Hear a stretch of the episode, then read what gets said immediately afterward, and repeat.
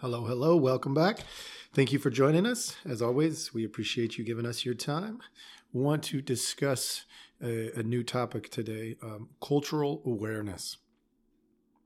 The further I go down this path, the more I realize there are just moments where people uh, are just not really aware of things that um, you know I, have I've learned in my past uh, oftentimes uh, forced exposure, right? Being put in different positions, different places, uh, you know, different environments.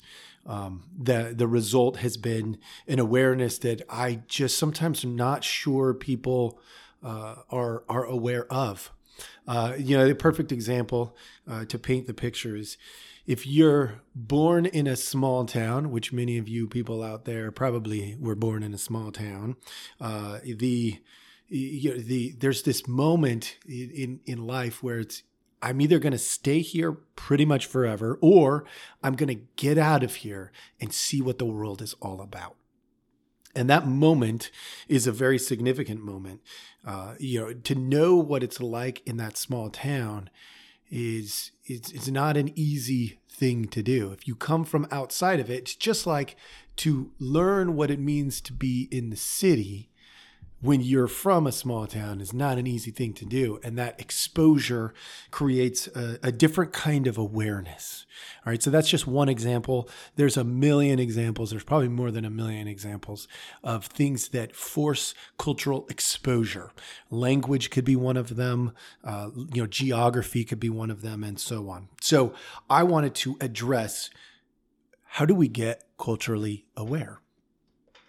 And what exactly does it mean to be culturally aware? I'm going to outline some things. These are going to be, they're going to sound a little bit academic at first, uh, but then I'm hopefully, if uh, if I do this well, um, at the end, uh, I, I, will I, I, will emphasize a social, uh, psychological aspect to it, um, not just what is culture, but how does that really affect people at the individual and the the small group level. First, there's a, there's a, a culture by definition is an accumulation of individuals. If you take out the individuals, there is no such thing as culture. You have to have the individuals in order to have a culture. It doesn't work backwards.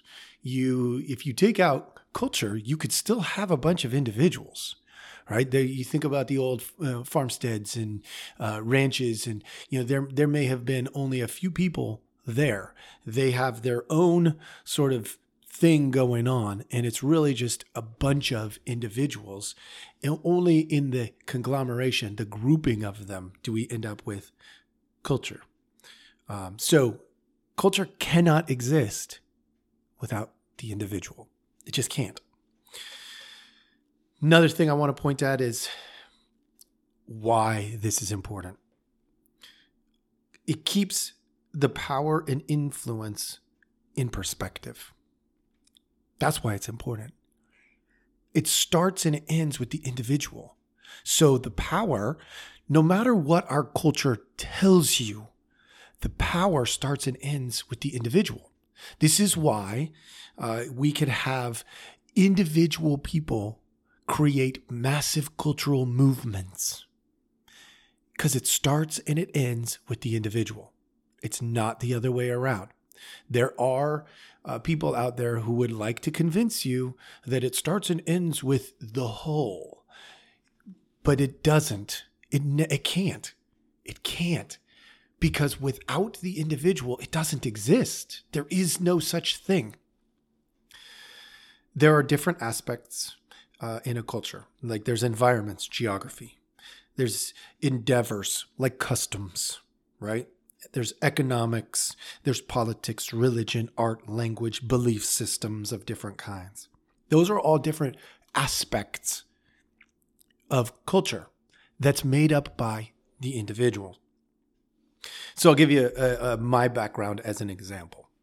All right, environments. I've been in many different environments. I've I've been in the military. Uh, I've been in uh, you know public schools working with gang members. I've been in residential programs. I have been uh, in uh, areas where I've been in small towns, in large cities. I've lived in both. So environments are those places, right? So I gave you some examples of types of environments, but just about anywhere you have been has its own environment. Environment does create limits to culture, right? If you live in a, a, a mountain town, the location literally creates a culture. If you live on the plains and you can see for, for miles and miles and miles when you look out across the plains, it creates a culture. If you walk into an office and it's got a feel to it, you'll notice that it's a culture. So culture exists in geography, but it also exists by means of the individuals making a an environmental choice.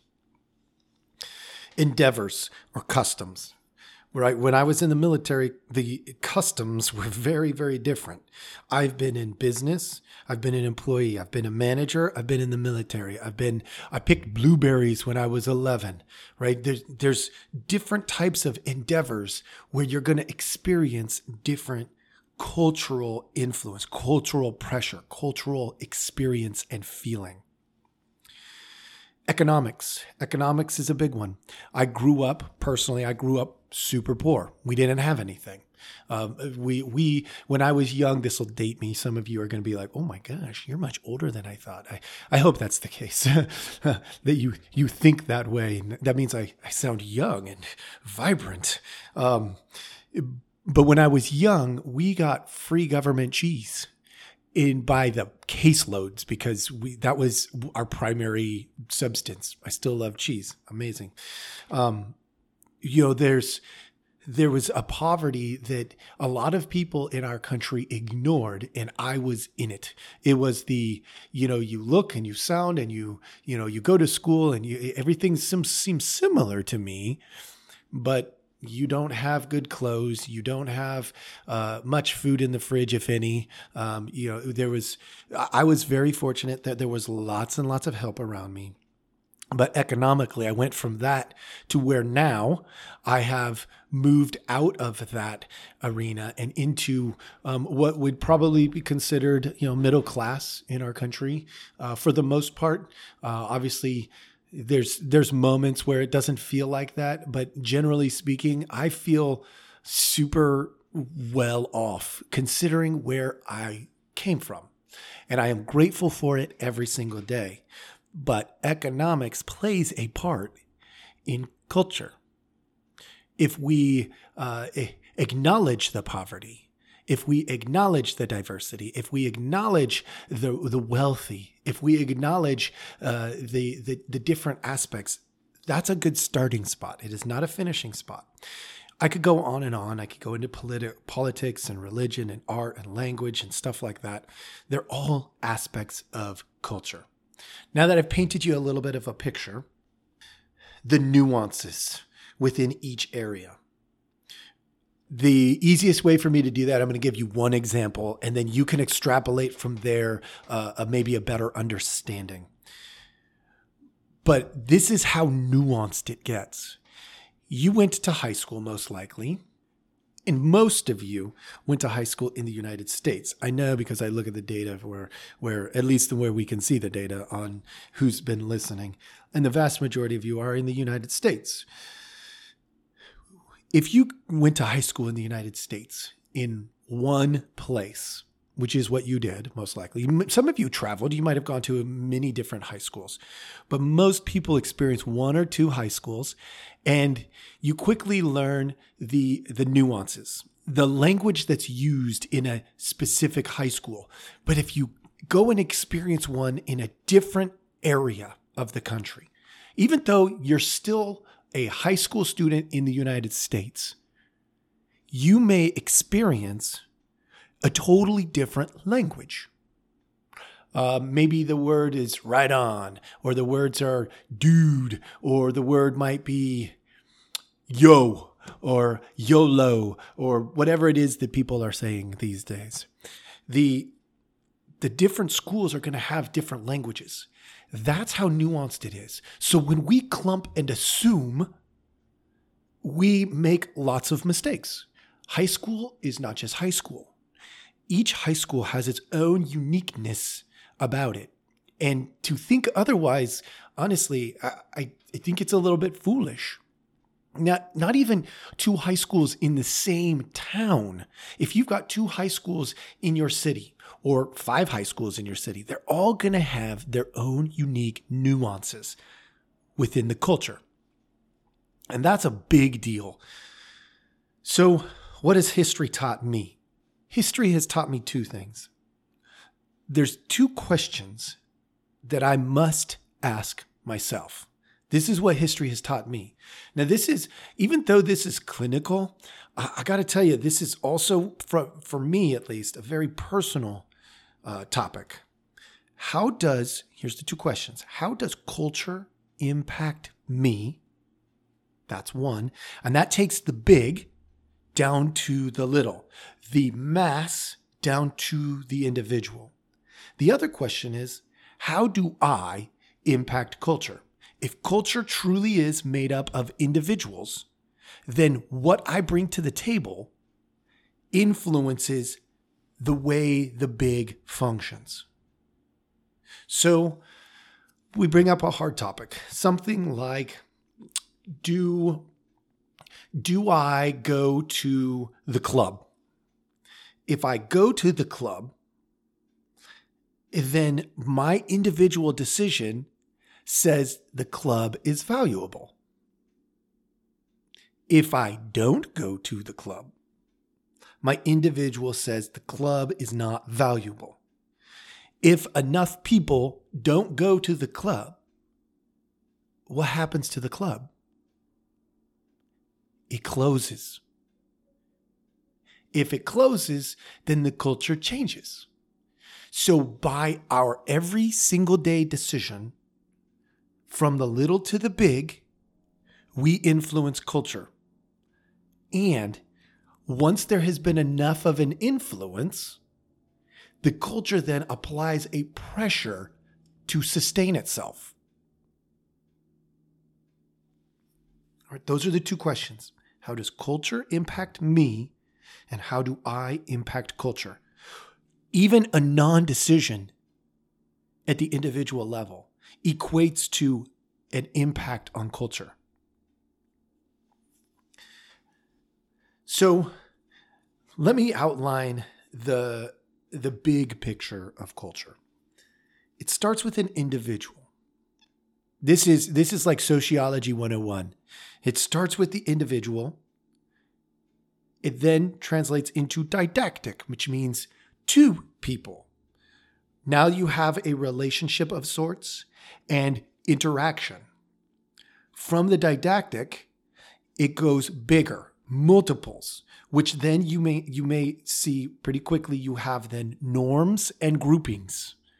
Norms and groupings from individual to didactic, one to two, from two to many, which is norms and groupings. And then where culture applies pressure is on the next step. Once you have norms and groupings, you end up with beliefs. So the culture then impresses down upon its people the different beliefs. Think about what that translates to in, say, media or politics or sports. The individual relationship with the other becomes didactic, norms and groupings and beliefs. That's the spectrum. That's the spectrum that it works on. If that's the spectrum, the process, and this is going to challenge some of you, I'm sure, the process is clarify, classify, and discriminate between beliefs, groupings, relationships, and individuals. Now, stick with me. I know I said some language in there that probably is irritating to some of you. I don't want to discriminate. Discriminate inherently wasn't a bad word. It has become that. Discriminate in mental health is to uh, tell the difference between. When we clarify, that's gathering information. We classify, we put it in groupings, and discriminating between says, I got to be able to tell the difference between the groupings. It doesn't mean that one grouping is better than another. That's what we say today when we talk about discrimination. But it, what it, it typically is supposed to mean in the mental health world is to tell the difference between. Well, there's only one way to tell the difference between this person and that person. No, there's not. If you're looking at only one thing, you are absolutely being naive and foolish because there's hundreds of ways to tell the difference between two people.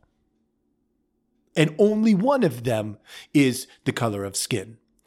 Only one of them is going to be the volume that they speak. Only one of them, see, these different uh, areas that we ignore because we're focused on only one thing is a massive problem because the process requires clarification, classification, and discrimination between, hang with me, beliefs, groupings, relationships, and individuals.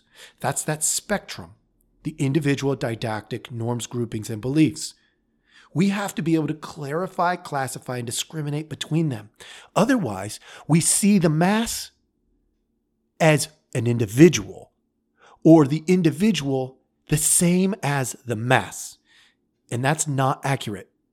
It's completely inaccurate and it's not something we should be doing. It harms people all the time. I am not the same as my mom and my dad. I am not the same as my brother. Just because we were a grouping doesn't mean my beliefs, my individual uh, relationship approach, my didactic relationships are the same as theirs. This is why I can say with conviction and honesty if in my past I had family that was enslaved or participated in slavery, owning people it doesn't define me. Those individuals in my past do not define who I am because I am an individual. I have didactic relationships. I have participated in multiple norms and groupings, and I have my beliefs. That's a lot to swallow at this point. I'm hoping that you are taking a look at culture in a uh, in a very investigative, curious way based on this podcast. That's my hope. It's not to tell you you're doing it right or doing it wrong. My hope is that you've learned something, you've heard something here that maybe you're like, huh, I better like do my own research on that. Please do it. What I tell you in here is is not what to do, how to live, um, how to view things. It's I'm giving you a perspective, and your job is to say, does that perspective fit? If not, where do I differ? Please do that because we can shape our culture how we decide. You as an individual, if you do nothing, it's a decision. If you do something, it's a decision. My hope is that you'll do something to be intentional about the culture you are creating by your individual acts, your individual treatment of others, because that's where it all starts. If we want to change our culture, it starts and it ends with the individual. Individuals have to stand up and say, I am going to love and not hate. I am going to support and listen. I am going to disagree with respect individuals can do that. Individuals could also say, I'm going to hate and I'm going to fight. I'm going to be the victim and I'm going to say that everything that was done in my history, my family history, is on me to correct. We cannot go back there. We cannot go back. You've probably heard it from me in the, in the past. We cannot go back and change yesterday. But the way to change our past is to change today and survive to tomorrow. With that, I'm going to go ahead and sign out here. Thank you so much for listening to me. Please leave feedback, comments, uh, you know, rate my podcast, do all the things that you guys do. I appreciate you. See ya.